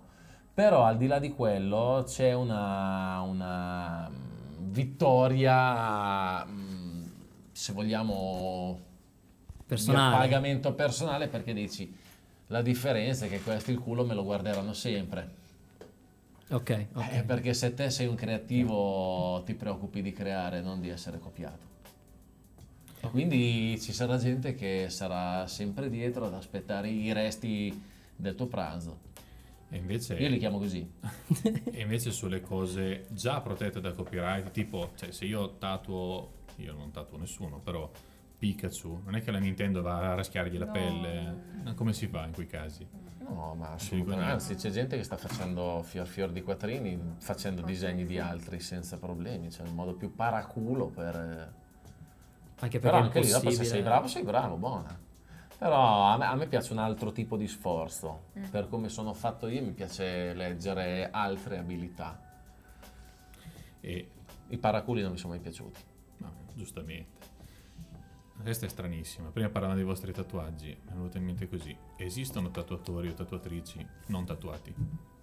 Sì. Oddio, Quando- sì. Una No. signora ha fatto il corso con me regionale, lei non ha un tatuaggio, non ne vuole fare. C'è una Ma, mosca ma lei fa la tatuatrice adesso? Sì, sta allo Ah, sì? studio, sì, sì. C'è E qualche, zero? qualche Zero. personaggio, Mm, ne, ne ho conosciuti, ne ho conosciuti. Sì, sì. E da È chi, ve li, e da chi ve li fate fare? Perché eh, Io ognuno... ho tutti da colleghi, amici, per lo più. Io mi sono fidanzato con una tatuatrice per non pagarli. Ah, allora posto. Ma infatti è quello il motivo. Ho fatto anche la cresima per soldi, se per questo. Infatti dalla chat chiedono come un tatuatore sceglie un altro tatuatore per farsi tatuare. Ah, in base anche a quello che vuole fare. Se Io magari ha un co- tatuatore che apprezza in maniera particolare, è un bene andarle, andare a tatuare da Mm. lui anche perché guardi come lavora un po'. Ribacchi in qualche modo anche le tecniche. Io tipo a volte magari avevo un soggetto che volevo fare, non sapevo da chi e cercavo il tatuatore eh, giusto per me, a volte vedevo il tatuatore e facevo voglio qualcosa da lui perché lui, Mm-mm. quindi dipende. Sì, sì, sì. Penso che un tatuatore scelga come sceglie un cliente, con la differenza che rompi più i coglioni. Sì, quello è esclusivo, Perché tra addetti ai lavori si fa la gara che ha il pistolino più lungo. Ovviamente. Le robe così. E se sbagliate? Non lo devi far capire. Esatto. Scusami chi è che sbaglia. Ness- No, voi tre no. Facendo finta... Se un altro sbagliasse, cosa Se consigliereste sbaglia- a questo che ha sbagliato? Come si tatuaggio fa? non ci sono errori. A Vi posto. sbagliate? Noi ci ah, a posto. Ma Quello anche nel programma non ci sono è errori. molto anche relativo come termine, sbagliate. Se sbagliate, se sbagliate e vi assicuro che accade, ma perché è normale che Eh. accada, perché quanti muratori mettono i mattoni al contrario? Eh, Come- Penso. Non sono al contrario mattoni. Architetto? Muratore al contrario, storti, una roba, dai. No, però, però lì cosa... Se tu sei un tatuatore e do per scontato che sai almeno disegnare, quando sbagli eh, sai come riprenderlo Ok. tranquillamente. Difficile Cioè, lo- anzi, lo sbaglio lo sfrutti. Fino alla A testa. meno Sbaglio che mentre devi fare una cosa un po' precisa il cliente ti parte, però anche lì oh, Tipo io- modo si ah. cerca di riprendere. Ah sì, a me quando Per capita forza, di sbagliare... Glielo dici, dici quando- guarda, colpa tua perché comunque mani avanti un po' le metti. Chiaramente. Quando mi capita di sbagliare, ad esempio, fermo tutto, eh, inizio a sudare, mi agito molto e poi prendo il rosso e faccio un cer- gli tatuo un cerchio attorno all'errore per fargli capire che lì abbiamo sbagliato no? e, e scrivo "Ho sbagliato Rimborso. però tutto il resto dopo lo Bene, bene. Lo finisci giusto a Faccio posto. eh. E mi invece, avete appena dato un'idea per un tatuaggio Questo è bello. Sotto il nome di un, Sbagliato. di un ex o di una ex sbagliato. Quando uno lo vuole cancellare, il eccetera, di fai il cerchio e sbagliato, invece di fare il laser lo integri. Aspetta, sì sì matita rossa della prof e via.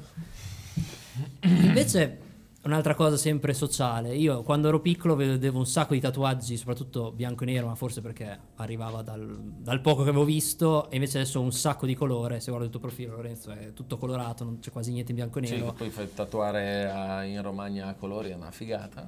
Anche a Pesaro. Eh, sì, comunque Questa tatuare al mare a colori è uno Eh, spettacolo. si scolora? No, è che de- devi tatuare sui daini d'estate. E quello è vero, non ci ho mai pensato. Cioè, capito? "Oh, come usi i colori te? E, e poi arrivano, sono...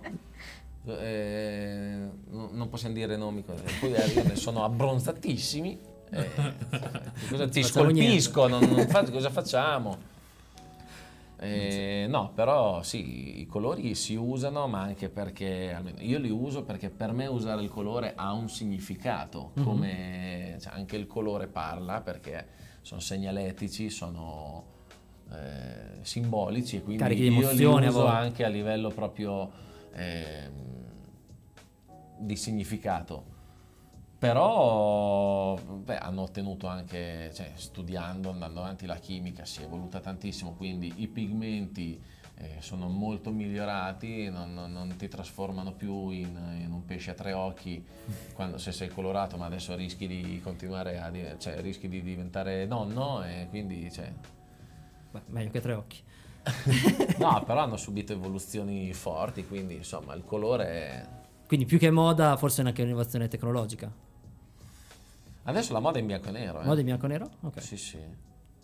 I bla- ah, no, aspetta. Eh, lì, lì- adesso faccio un po' la, la pettegola, però lì diciamo che molti fanno bianco e nero perché mettere il colore è veramente difficile, bisogna Io imparare. tipo sono nella mia fase bianco e nero perché ci sono arrivate e basta. Cioè, ho fatto colorato 4 anni, quest'anno "Non- basta. Ma Non io me ne quello sentivo è... cioè per me Poi magari è ci un con- ritorno, però adesso sono così. Sì, ma, ma quello ci sta, ci sta che tu scegli di svoltare. Però A sì, me piacerebbe tantissimo lavorare in bianco e studio nero. un po' più approfondito tecnica, dietro, sì. Io no, io lo tratto come il bianco e nero perché il nero è un colore come gli altri, quindi è proprio un... Dipende eh, anche lì che tipo di lavori fai, ovviamente. Però molti fanno bianco e nero perché non, non riescono a gestire l'aspetto del colore, diciamo, e quindi può essere un po' una, un non darsi delle occasioni o comunque non essere capillare eh, nel tuo mestiere, insomma, cioè non è che io faccio solo questo, no, ammettilo, non sai farlo fino in fondo e allora ti pari il culo così. E per carità bisogna essere Sì, più sì, bravi sì, anche in quello. Una skill Perché in più. comunque anche col bianco e nero devi dare una sensazione, cioè col bianco e nero io riesco a capire che può essere a colori, se hai gestito bene le sfumature e quant'altro, cioè Sì, sì, sì, sì. E se uno ha una carnagione scura, tipo è nero, di etnia o quel che non sono mai Cosa abbastanza neri, quindi si possono sempre il tatuare. bianco si può usare, che cosa si, Il nero. Nero. si può usare? Sì, chiaramente oh, eh, lo- sono i primi che lo sanno, però alcuni lo vogliono perché per loro è importante, ma ci sono proprio ad esempio per eh, gli africani l'interno del braccio resta un po' più giallo rispetto alla pigmentazione Esterna. carica che sono soliti avere. Io ho uno dei miei più cari amici, un fratello, lui è senegalese e l'ho timbrato diverse volte. C'ha dei punti che sono un po' più leggeri, però non è, non è neanche eh, scurissimo come persona. Chiaramente non, è- non risalta come un caucasico, magari cioè, è normale. Chiaro. Ma una- a questo punto vado un po' sul tecnico, non so se tu hai altre domande. Vai, vai, vai, vai. Una, una parte, allora, il tatuaggio ha diverse fasi, cioè almeno dal momento in cui dovete iniziare a farlo, immagino. la parte più difficile, le, parti, le fasi in cui lo, sta- lo- lo dovete fare, le parti più difficili, quelle più delicate, come sono? Cioè come funziona fare un Eh, sono le tatuaggio? più difficili e le più delicate. Ah, ok, passiamo alla prossima domanda. Esatto. No, Cioè, nel senso, nel, Come nel funziona momento fare un tatuaggio? Com'è? Fare, fare, non- partire non da partire zero. dal dise- ah, da partire zero? da zero, com'è? Eh, non dip- dipende, non lo so. Io non ci capisco niente, sono sincero. Non ne ho mai fatto uno, però mi incuriosiscono sempre. Io vedo il prodotto finale, ma non, non so dietro che lavoro c'è, che tipo Eh, di lavoro ci quella sia. è una parte difficile, fare le foto, perché tu vendi quelle alla fine. E quello non è facile per niente, perché delle volte ne fai 100.000 e dici in quelle 100.000 avrò la foto che va bene e invece... O non ti preoccupi di pubblicarle di merda perché io pubblico certi Anche lividi. sì. Se vai a vedere il mio Instagram è un misto tra sadomaso e tatuaggi perché vedi ancora Però- tipo sangue pesto, codici. Quello, ci- ci- lì dovrebbe essere verde ma c'era il sangue. Sì, sì, una Ho fatto delle robe. Eh, assurde. vabbè. Io gli dico torna quando è guarito, che è, è lì che lo valuti poi. Sì. Anche. Sì. Quindi cioè, è, è un disegno base, cioè voi prima li dovete provare sulla carta, li dovete... come, come funziona veramente? Io se vengo da voi vi chiedo un tatuaggio di una certa cosa, me, me lo disegnate prima, me lo fate capire, come... Beh, ognuno ha il proprio metodo. Ah, ah. Sì, anche lì. C'è anche chi lo fa direttamente a friend addosso il giorno della seduta, Ah però, quindi... Però te hai già visto come lavora e quindi dai anche per scontato tutto. Cioè, si Sì, dà, è il che- tatuatore dà per scontato che tu un pochettino hai capito chi è. ok. E quindi se vai da lui non stai lì a dire eh, "Voglio- mi fai vedere il disegno, sei proprio curioso di come non vedendo un cast lui ti tiri fuori qualcosa. Cioè, è quella la magia forse che dovrebbe affascinare. Invece c'è gente che ti chiede prima il disegno e poi prenota. Esatto. Io ad eh. esempio i disegni non li mando mai. Eh, io invece tipo sì. Davvero? Per- eh, io sì, Ti perché- piace che li facciano altri eh, in casa? Eh? No, quello no, sfortunatamente non è mai successo, però Del- a me dà ansia dover magari mettermi a modificare cose il giorno stesso, quindi non lo so, preferisco un attimo, ma, ma proprio tipo il giorno prima, massimo due giorni prima, perché sennò già se, se passa troppo tempo cambio idea 50 volte. Eh, ma infatti io cioè, sto è un rischio, però da una parte eh, mi sento più tranquilla così. Io faccio come te, sempre con l'appuntamento prenotato, non li preparo Sì, no, no, beh, certo. Io preparo col cliente, ad esempio, lì davanti. Eh, però Mi scrivono dipende che- magari anche tempo prima, in- in- a livello di prenotazione, su che cosa lo vuoi, boh, voglio questo tema e poi io, boh, quando gli ho dedicato 10 minuti che ho capito cosa voglio fare, mi ci vuole poco per trovare l'idea, sono fortunato in que- sono allenato in Eh, io questo. invece più che tipo no. fortunato. Tiro Ma io vedi che con la grafica eh, ho, ho un, ho un metodo nel tatuaggio che è quello grafico, quindi Sì, sì, sì. mi viene proprio da pensare alle idee come quando devi realizzare un logo E, e quindi ho proprio tutto il mio metodo e per quello che posso mettermi a farlo il giorno stesso, perché sono per tranquillo. suo. Eh certo, no? Però capisco anche che te magari bisogna darglielo prima, però io non, eh, non mi fido mai, perché poi viene sempre fatto vedere, viene dato in pasto a il cugino, la, Eh, no- quello la sì. nonna non vedente che però fa contento a nonna, l'amorosa con competenze terrifiche, terrificanti sul tatuaggio, ma che ha voce in capitolo, anzi a volte dai permessi. E- Sì, è vero, è vero, cioè, lo fai vedere a Gigino zappatore e poi quando arriva il tatuatore è l'unico che non viene ascoltato, è l'unico che è, quando sei l'unico che ha le competenze. Quindi c'è anche Eh, proprio un, eh, boh, è una- c'è un'anarchia mostruosa per certi aspetti, non, non- non è più nulla di scontato e ogni giorno devi raccontare come nei, nei giorni della marmotta, devi raccontare te stesso al pubblico perché ti dimenticano in tre secondi con la velocità dei social. E te è un po' come se ogni giorno devi ridondare Sì, a te stesso e alla gente Anche che dice ehi ehi sono qui, ehi ehi sono Sì, qua, oggi cosa mi invento, ehi sono qua eh. Sto producendo. Che mondo di merda. Ma eh, magari, vo- cioè, chiedo a voi che magari siete più giovani, sia anagraficamente che artisticamente, vi capita ancora di più la gente che cerca di chiedervi prima cosa gli fate? Certo, perché non- è, è l'ordine sì, del sì, sì. giorno quello, Certo. sì sì sì, ma po'- magari per assurdo devono fare la scritta, cioè ti chiedono il disegno della scritta, ma non esiste. Cioè, a parte che quello è bene vederlo in caso insieme il giorno stesso per vedere dimensioni, in base a il come lo... disegno della il scritta, disegno il nome scritta. tecnico è Sì, proprio. sì, il disegno Sì, della- ho disegno della scritta, io mi perdo quando sento disegno della scritta. Magico. Oh mio Dio. Eh. Eh, vabbè, dai. A me è venuto da pensare che il lavoro che faceva prima Lorenzo e il lavoro che fa adesso Lorenzo è più o meno uguale. Con lo stile grafico immagino che arrivavano tutti quanti, le varie persone a dirti questo lo fai così, questo lo fai così, l'unica persona che magari era competente. Cioè il Ti stavano dietro al computer come un omarello a puntarti il pacco nell'orecchio e a dire più a destra, più a sinistra, spiga di grano in bocca e... Cioè, delle robe assurde. Su questo sei rimasto co- costante. cambiato niente. Ma sì, è eh, l'uomo non si, si tradisce un poco, eh. Magari lì mentre guardano, non sbaia, eh? Non sbaglia, eh. non sbaglia. faccio studiare, eh. Fan veda, ma raccomanda. Ma riguardo ai social, io torno lì. Eh. Con praticamente tutti su Instagram. E tutti Per praticamente... forza. Esatto, perché la, la vetrina principale è quella. Come si fa a farsi notare, avere delle unicità quando tutti quelli che fanno questo mestiere in tutto il mondo Io ancora non lo so. Eh, urlano la stessa cosa in contemporanea praticamente?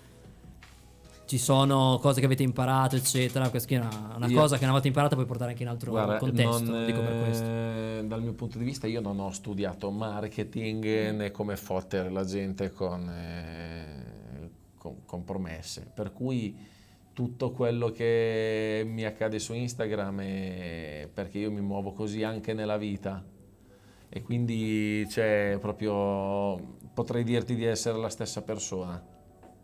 Molto spesso i social sono un alter ego o, o una proiezione di quello che vorresti essere. Io idiota nella vita, idiota sui social, senza Non raccontare paura. qualcosa che non trovi poi in negozio alla fine. No, no, da me se c'è coerenza. cioè, Ok. eh, però ti dico, non ti so dire veramente cosa Quello che funziona. faccio metto. Perché ad che esempio a- quello che piace a me, magari io pubblico un tatuaggio felicissimo perché mi, Quello mi- mi- mi- sì, quello che mi Zero. piace, quello che piace a me, t'assicuro che non piacerà mai al pubblico. Ne metti uno che fai, boh, non so neanche se pubblicarlo questo perché così, oh. Poi io sono un tipo di tatuatore che non ho necessità di, per esistere di dover piacere, quindi non ti faccio i tatuaggi ruffiani che vogliono vedere, ma ti faccio quello che non hai mai visto. E quindi mi ritaglio anche un territorio minore, non vengo capito e... ci Ma ti crei una nicchia pro- tutta tua. Scusami? Ti crei una nicchia tutta tua. Ma non- io non vorrei, io, io vorrei ampliarla, non, non mi piace rannicchiarmi, Ok. capito? Mi piacerebbe divulgare, però mi rendo conto che probabilmente si toccano dei temi che non hanno bisogno di essere divulgati in questa maniera. Mm. Ehm, quindi cioè, ci può stare che si crei poi una nicchia in automatico. E qui magari la No. pittura è un modo per parlare di questi temi in un'altra maniera, cercare un altro vettore per queste cose che devi No, la esprimere. pittura è un modo anche per non avere a che fare con il quadro non parla. Ok. Più rilassante. No, sì, però è proprio un altro sfogo, lì comandi te. E poi no, vabbè, aprirei a livello di semiotica un altro, un altro viaggio. No, non comandi un cazzo perché dopo vai in crisi con te stesso, l'autogiudizio e via dicendo, quindi no. Però diciamo che non, non c'è paura di sbagliare, eh, o se sbagli non succede niente, è una tela, insomma, ma anche proprio un altro valore. Io comin- la, la- la reputo sempre come un sangue blu l'arte, non so come dire. C'è proprio un altro, un altro meccanismo, un altro approccio, ci sono altre... Cioè, banalmente già fai un lavoro che non, non lo so, io quando devo anche disegnare una cosa che è mia, che dico adesso faccio un disegno mio, però è sempre una lotta con me stessa tra fare quello che ho voglia di fare io e c'è una parte che fa ma questa cosa è vendibile, questa cosa nel senso ha senso farla solo per te stessa, sprechi tempo. Quindi non lo so, il disegno per il tatuaggio ovviamente sì, sarebbe molto più puro farlo solo per te stesso e poi riuscire anche a guadagnarci, sarebbe insomma l'utopia, L'arte. il top, a volte ci riesce, a volte no. Invece magari un'arte su tela, comunque un altro media è magari proprio un, secondo me è proprio una- un tuo braccio in più, cioè la tua corrente. Non lo fai per nessuno poi, almeno non so. Assolutamente. soggettivo, Però Ma io sostengo questa cosa comunque che sui social, perché purtroppo cioè, gli si dà importanza e non so, cioè, ognuno gli dà un livello di importanza, però sembra che i numeri, no? se parlano i numeri è un po' come se ti dessero ragione, spessore o bara. sì. E per quanto mi riguarda, ehm, io mi occupo di fare bene le cose. Perché avere un social non significa poi essere famoso sui social. Io è una cosa che odio come, ehm, come concetto, nel senso che sembra che se c'hai un social è perché devi essere solo famoso, c'è s- solo questa direzione, questa ambizione. A me eh, piace lo strumento per poter diffondere con non poca fatica quello che io faccio con non poca fatica, ma in maniera gioiosissima, perché comunque è una fatica, ma è un piacere. Però mi servono forse per eh, aprire una finestra in più, più che... cioè, e, e non sono paladino di nessuna verità, abbiamo aggiunto un gusto alla gelateria. Mi vivo così. Ok. Sono un cane. Bene, e a questo punto mi chiedo il rapporto tra i vari tatuatori, le varie tatuatrici di tutti gli studi, cioè ci sono diversi studi in giro, spesso anche tanti nel giro di pochi chilometri.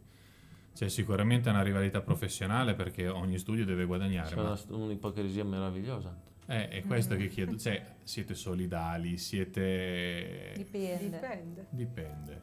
Beh, tra di voi due sicuramente se No, no, collaborate, sì, sì, ma- poi dopo mi avete detto che vi odiate, però no. Sì, sì, no, nel bagno dopo detto un paio di cose, però No, che come sono i rapporti tra i vari... Cioè, c'è- hai detto che c'è un'ipocrisia stupenda, cioè davanti alla faccia tanto amici e alcuni dietro... Trattiamo, trattiamo sul pelo dell'acqua, noi viviamo sul pelo dell'acqua, cioè facciamo cose, cose i- i- a pelle, capito? Quindi c- c'è molta leggerezza sotto quell'aspetto. Però c'è anche un sacco di figaggine, insomma, e come in tutti gli ambienti, tra- se vai a un meeting di gelatai mica si stringono le mani. E se vai a un meeting di dentisti hanno i loro odi, le loro alleanze, hanno le loro sì, ipocrisie. alla fine è normale. Sai, da noi c'è, c'è- c'è questa cosa dell'ego che comunque eh, ci accomuna tutti e quindi insomma è una, una sfilata di, di, di galli mm, continua. insomma. Boh, Ci frega parlato- niente, Boh, a me me ne frega Io faccio cazzo. il mio. Ma non- anche io. Io ti dico, eh, Proprio- non è che esco con amici tatuatori. Ma io anche sì, Oh. però anche che lavorano in altri studi, nel senso, però a me fa piacere, cioè se ci si trova bene, anzi ho sempre pensato che visto che facciamo un lavoro appunto complicato, non apprezzato da tanti, cioè se dobbiamo farci la guerra pure tra di noi, io non ho voglia. Ci avevano parlato l'altra volta i game designer che nonostante fra di loro gli autori non ci fosse nessun tipo di riva- rivalità, una parte della community faceva guerriglia fra di loro in- a difendere un tal tipo di gioco, un tal tipo modo di giocare, eccetera. Nel vostro, nella vostra community intorno ai tatuatori, quindi non, non soltanto chi fa il tatuaggio, ma anche chi li porta, le- chi si fa tatuare, eh, c'è una specie di mh, fazione in base allo stile che uno preferisce, cose del genere. Ah, Anche nell'altro caso era una piccola percentuale, però molto rumo- rumorosa. Mi chiedo se anche in questo ambiente c'è. Fanno i giochi, Sono i giochi. fanno i giochi. Ero tanto tempo libero, gli altri mi hanno detto, quindi C'è immagino gente che anche spo- qua. oh, C'è gente che sposta il cuore da qua a qua. Tranquillissimi, i tatuatori che se la menano, Dio cazzo. C'è gente che sposta il cuore da qua a qua. A me basta per chiudermi la bocca, ti dico. Dei caffoni assurdi, con le borchie. le- si vede. Vogliamo il, il libro di metafore Effettivamente sì, ci vuole. di. È un po' metaforico. Un sacco, un sacco io. E un'illustrazione per ogni metafora. Le metafore, Eh, sono, nei le metafore sono dei quadri con le parole. Eh, eh. effettivamente è vero. Figo. vabbè. È così. Cosa? No, si vede nei tuoi lavori che sei un tipo molto metaforico, quindi alla fine torna. Bravo, sei coerente. Te l'ho detto. Bene. Io andrei nella parte dei consigli. Li abbiamo messi in difficoltà. eh. Ah, no, è stato piacevole, più che altro basta domande. Non... Anzi, una ce n'è. Una che mi rimane che devo farvi è c'è. Io vedo le convention dei tattoo. E vedo anche che alle convention del fumetto arrivano i tatu- i tatuatori. Io non sono mai andata, quindi già mi astengo. Ok, beh, già la gente Cioè, non ho mai scappa. partecipato, sono andata solo da visitatrice. Adesso però ce ne parli, hai fatto uh, così. Eh, lì diciamo che cioè, quando ci lavori capisci le dinamiche che ci possono essere, di chi va d'accordo, chi no, chi fa la faccina bella, eccetera. Quindi è un po'... Gli asti cioè, vengono fuori lì. Sì, nel senso li vedi comunque, cioè non è che ci vuole un occhio proprio allenato. Ok. Sì, sì. Cioè se te sei quello che è l'ultimo arrivato e sei lì a fare la convention, cioè va tranquillo che non ti caga nessuno. Proprio, anche se provi ad andare lì, oh piacere, cioè manco che ti dicono ciao, capito? Ti tira gli inchiostri addosso. Dio boh, mi Magari, verrebbe da dire. Dio boh. Aperti. Magari. Vai via, vai via. Però no, può essere bello come ambiente per i visitatori perché magari si fanno un'idea di cosa può essere il tatuaggio, magari di- Mhm. che non esiste solo un tipo di disegno che sono abituati a vedere, ma ce n'è una moltitudine, un'infinità. Quello sicuramente sì. Poi per noi può essere un modo di farsi pubblicità magari, però anche lì è un po' un ambiente... Io vi chiedo particolare. lato cliente però, eh, a livello di sterilizzazioni, cose del genere, a livello sanitario, si può raggiungere la stessa qualità che si può avere in studio Con o gli si fa un... sputi abbiamo No, ottenuto dai. dei livelli altissimi di sterilizzazione. O, o vabbè, o comunque sappiamo che facciamo un compromesso se andiamo a fare un tatuaggio lì, ma anche di qualità perché c'è magari tanto rumore, eh, la fila fuori, Cioè, cose del genere. Posso far luce su un aspetto bellissimo? Beh, Che in, in convention, beh, io amo queste cose perché in studio adesso poi col covid eh, in teoria dovresti lavorare come un pupazzo, eh, come quando doveva rianimare E.T. No, sì, letteralmente. Te che sei un cheat? sì. e devi lavorare veramente come un astronauta. Però eh, poi in convention, mh, vedi, cioè io addirittura in alcune convention ho tatuato sulla moquette. Cioè Per terra ragazzi, proprio. c'era la moquette per terra. Ah. E in America... Brutta la moquette. Tutto. Però, però, cioè, eh, capisci a volte che i, i- i soldi aprono e chiudono le leggi, le bocche. vedi. In convention io non dico che vai lì e, e- e prendi le malattie, però sicuramente, sicuramente è un contesto diametralmente opposto allo studio. Cioè in convention ci sono migliaia di persone e volendo anche contaminazioni incrociate su migliaia di individui, no? In studio ci sei te con eh, il cliente, è, è un'altra mole. Sai, eh, quando vogliono far andare bene le cose, le fanno andare, punto e basta. Poi improvvisamente il muro di leggi si abbatte l'indomani quando ritorni in studio. Però di, mh, le ho fatte per capire che non me ne frega più un cazzo di farle. Ok. A questo punto noi chiediamo sempre a tutti gli ospiti in ogni puntata una cosa fondamentale. I consigli, dicevi prima. Lato consigli. Ognuno di voi che consigli può dare a... Ma, Ma da due lati. eh. me. Questo è un ottimo consiglio. E, E se volete, libera. Se volete, punto esclamativo ospiti, e avete il link dei loro Instagram in chat adesso. Se ci state ric- recuperando dopo, sia su Spotify che YouTube, trovate in descrizione tutti i link. eh, andate a vedere quello che fanno, scriveteli in DM, andate dal, nel loro studio. E, Ma ma non ci facciamo neanche concorrenza, ognuno in città diversa, quindi dai, no? Eh? quello che viene comodo, più bello, quello che piace di più, fate così. come volete. E tre consigli intanto per farsi un tatuaggio senza avere rimpianti, lato cliente. Ci possono essere dei consigli che potete dare più o meno che valgono sempre? Un consiglio per uno, per esempio. Io consiglio di averci a che fare col tatuatore, di non mandargli messaggi, ma di entrare in studio a scassargli la minchia fisicamente. Cioè, proprio parlarci, perché quando tu parli con una persona capisci anche se ti può piacere, se non ti può piacere. E è importante quando ti fai mettere le mani addosso da qualcuno, non lo fare mai più. quando ti fai mettere le mani addosso da qualcuno, adesso senza sminuire il tuo mestiere, però tu fai dei messaggi che hanno, no, eh, scusami, fai delle manipolazioni, No, no, comunque massa- intervieni. anche massaggi. Mi sto scafa- scavando una fossa. Tranquillo. Cazzo fai te? Ehm, no, vabbè, intervieni sul corpo, però non è in maniera permanente.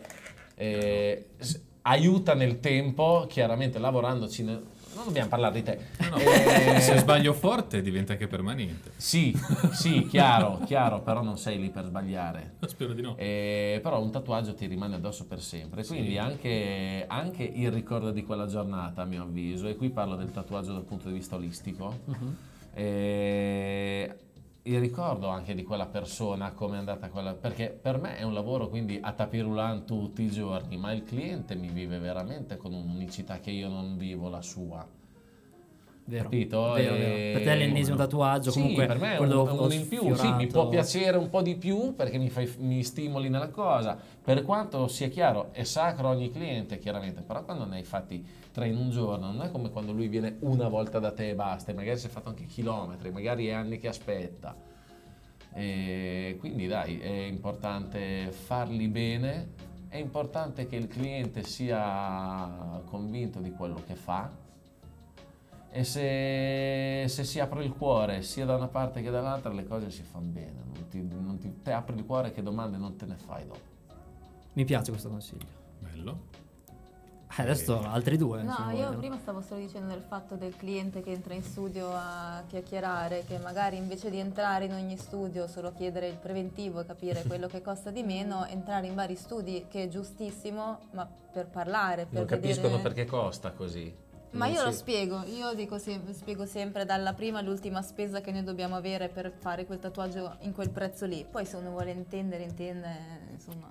Eh, certo. Se no, no, se vuole spendere 30 euro, avere sulla pelle cose che valgono 30 euro, amen, non è che mi cambia la vita.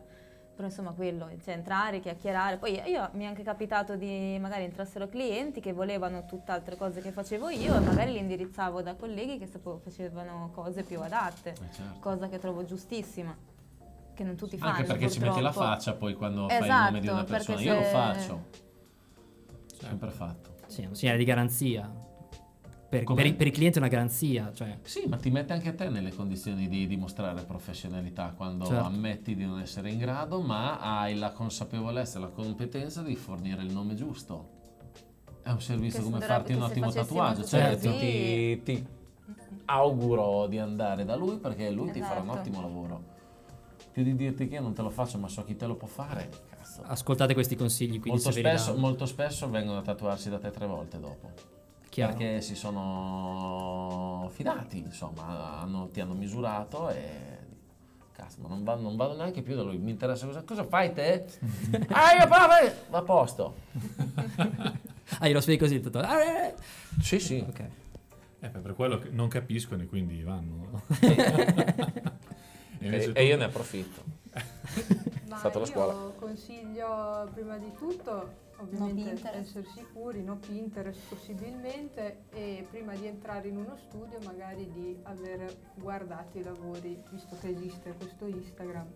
Ah, Ma che poi in ogni Non studio trovi andare a sempre i lavori, quindi anche solo entrare in uno studio Sì, senza usare Però l'Instagram. magari se vengono che già possono essere indirizzati, no? Come magari a Ah, volte sì. mi chiedono i polinesiani. Sì, no, esatto, faccio, magari, se magari uno voglia un minimo sì. avere un'idea di che Sì, usare stile. Instagram per vedere cosa fa un tatuatore, non Mi per vedere il detto che tatuaggio sei che, bravo. vuoi. Fa un'idea intanto. Sì, non per, non per- cioè non non usare Instagram come listino di disegni disponibili, ma per dire Mi piace stile. quell'artista, mi piacerebbe fare, farmi Dovrebbe fare essere, essere usato così, Mm. il social. Infatti dei vostri tre Instagram che abbiamo messo in descrizione si vedono tre stili completamente diversi e anche molto interessante. Cioè, infatti ero lì che ne parlavo con lui quando dovevo guardare un po' gli ospiti. Oh, guarda che bello questo, guarda che sfumature, guarda che colori, tutto così. Quindi da lì probabilmente si prende spunto per poi andare a conoscere il tatuatore. Tanto lo o sappiamo che lo dite a tatuatrice. tutti così. eh.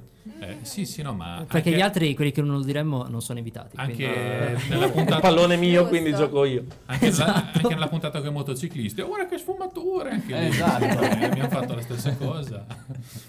No, e invece consigli per chi si vuole affacciare a questo mondo. ma soprattutto chi si vuole affacciare essendo donne in questo mondo che mm, vedo io come in un periodo della- del mondo del tatuaggio magari era un po' macho però voi mi dite che la parte egiziana Adesso è macho. Adesso e invece la parte egiziana era donne trovo un ambiente lavorativo che non ha di queste problematiche. ottimo Ah, i clienti a volte l'hanno creata. A me mi è capitato spesso che magari entrassero clienti e io ero la segretaria in automatico Anche a me perché ero piccola, femmine lì.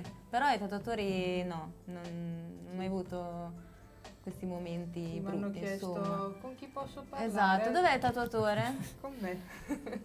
Qua. Vabbè. E quindi per chi si affaccia a questo mondo a lavorare proprio, che Anche avete qui tre dei consigli. consigli, qualcosa, cioè, se ne avete, eh, se no state zitti, il lavoro è solo mio, non fate sto lavoro, così va bene, uguale. Per esempio i game designer non fatelo Dicevano non No. fatelo, è vero? Loro dicevano di Io non il consiglio che mi sentirei di dare è quello di mm, avere consapevolezza del fatto che non deve essere un capriccio, ma che ha bisogno delle attenzioni e ha le regole di un lavoro fatto e finito. Sì. Quindi ti occuperà per un terzo della tua cazzo di vita. Quindi se lo vuoi fare, fallo perché ci credi. Una certezza ti darà che saranno anche delle lacrime, non solo gioie. Devi mettere in conto tutta una serie di aspetti tangibili e concreti della Amore vita. Non è, non è solo faccio le spirali. è, è un mestiere fatto e finito. Ci sono giorni che ti svegli e non hai voglia di fare quello che ti piace. È stato così per me oggi, ad esempio. Oggi mi, mi sarei ammazzato pur di andare a tatuare, però poi quando sei lì ti schermi, devi fare il tatuaggio, hai un appuntamento e poi finito di tatuare ti levi dalle palle, no? Ma di avere passione e non smettere di studiare. Perché studiare è fondamentale, ma proprio quello lì io non solo per, per, eh, come consiglio, per, cosa, cioè, per come diventare tatuatore, ma proprio per come occupare come dare un senso alla tua vita, studia. Ma proprio a prescindere, dopo sei te cosa, però datti degli stimoli e datti degli ingredienti per poterti fare delle domande più che ottenere delle risposte. perché- Però Sì, se già ti anche fare... per non diventare quei tatuatori da copia e incolla, perché comunque come ci sono i clienti che ti chiedono la cosa da Pinterest, ci sono i tatuatori che l'unica cosa che fanno è prendere quell'immagine e buttartela su pelle, per- perché sono soldi facili, però... Sicuramente Quasi un adesso, altro che gusto mestiere. c'è? Che gusto c'è a fare sicuramente adesso lavoro non così? sarà facile, secondo me, per eh, chi si avvicina al tatuaggio non è facile perché comunque... Cioè io la sento molto a differenza che l'ho iniziato a fare 5 anni fa rispetto a loro, io insomma ancora appunto sono un po' lì che affogo. Eh, ci sta. Cioè, io faccio comunque due lavori. Perché non ci vivo solo con i tatuaggi? Te lo dico perché tanto, visto che dobbiamo dare consigli ai nuovi tatuatori, non ci si vive lì per lì. Ah, no, Bisogna no, farsi no. un po' un culo. Cioè all'inizio... Cioè non è scontato che ci vivi, capito? No, ecco. devi Certo. soffrire un po' e Eh, continuare a crederci e sperare che un po' alla volta, macinando, ritorni l'acqua al mulino. Quello. Assolutamente, sono tutti sacrifici all'inizio perché, cioè, nel senso, se pensi di iniziare a fare questo lavoro perché fai i soldi, all'inizio è solo una rimessa, assolutamente. e se ti senti arrivato che non hai più stimoli altro non è l'ambiente giusto, perché se ti senti arrivato in sto lavoro vuol dire che devi cambiare. È in continua evoluzione, continuo cambiamento, cambi tu, cambiano le cose, se te sei a posto lì così, secondo me non ha senso. Si smette di imparare quando si smette di lavorare e non perché sai tutto, ma perché smetti di, di fare pratica. Di dedicarti. Oserei dire che questi tre consigli non sono per i tatuatori, ma sono consigli di vita. Per. Prendere e riapplicare in Sì, qualsiasi altro lavoro. sì, qualsiasi lavoro dura otto ore, qualsiasi lavoro bisogna di studiarci dietro, deve essere una passione e all'inizio è un sacrificio che non, non ti puoi buttare su quello e aspettarti che subito ti dia lavoro magari e ci vuole, bisogna coltivarlo. Va bene, direi che siamo arrivati. Siamo arrivati in fondo. Siamo arrivati in fondo anche di questa puntata. Grazie di essere venuti qua da noi. Grazie a voi. Grazie Grazie. mille a Sara Lorenzo e Beatrice. Dateli a seguire, mi raccomando. E se vi sono piaciuti anche come persone, andatevi a conoscerli in studio. Se vi piacciono anche non E- attraverso lo e- schermo, E a parlargli tutto il tempo senza, senza però chiedere tatuaggi, solo per conoscerli. Fategli perdere Sì, tempo. Ci sentiamo un po' soli tutti Preferirei. e ditegli, guarda, vi ho scoperto su Passion Fruit. Sì, e a proposito di Passion Fruit, avremo anche dei cambiamenti da settembre. Assolutamente, questo possiamo dire che è il finale della prima stagione, stagione zero. Sì, stagione meno, meno vogliamo, 1, sì. 0 è uguale. E La prima parte è finita e adesso Andate faremo una pausa. arrivano le ferie. una pausa ad agosto. esatto. E a e- settembre ricominceremo con un format un po' diverso. Esatto. Per sapere qualsiasi cosa a riguardo, i canali da seguirci sono Instagram, dove annunciamo tutto. il cana- su Instagram. Esatto. Trovate anche quello in chat. E YouTube Passion Fruit. Perché anche se adesso ci state guardando sul canale YouTube della Torre dove ci ospita, non sarà ancora così per molto. Quindi iniziate ad andare lì dove già ci sono le clip delle puntate precedenti. Se non avete visto tutte, avete un, un assaggino.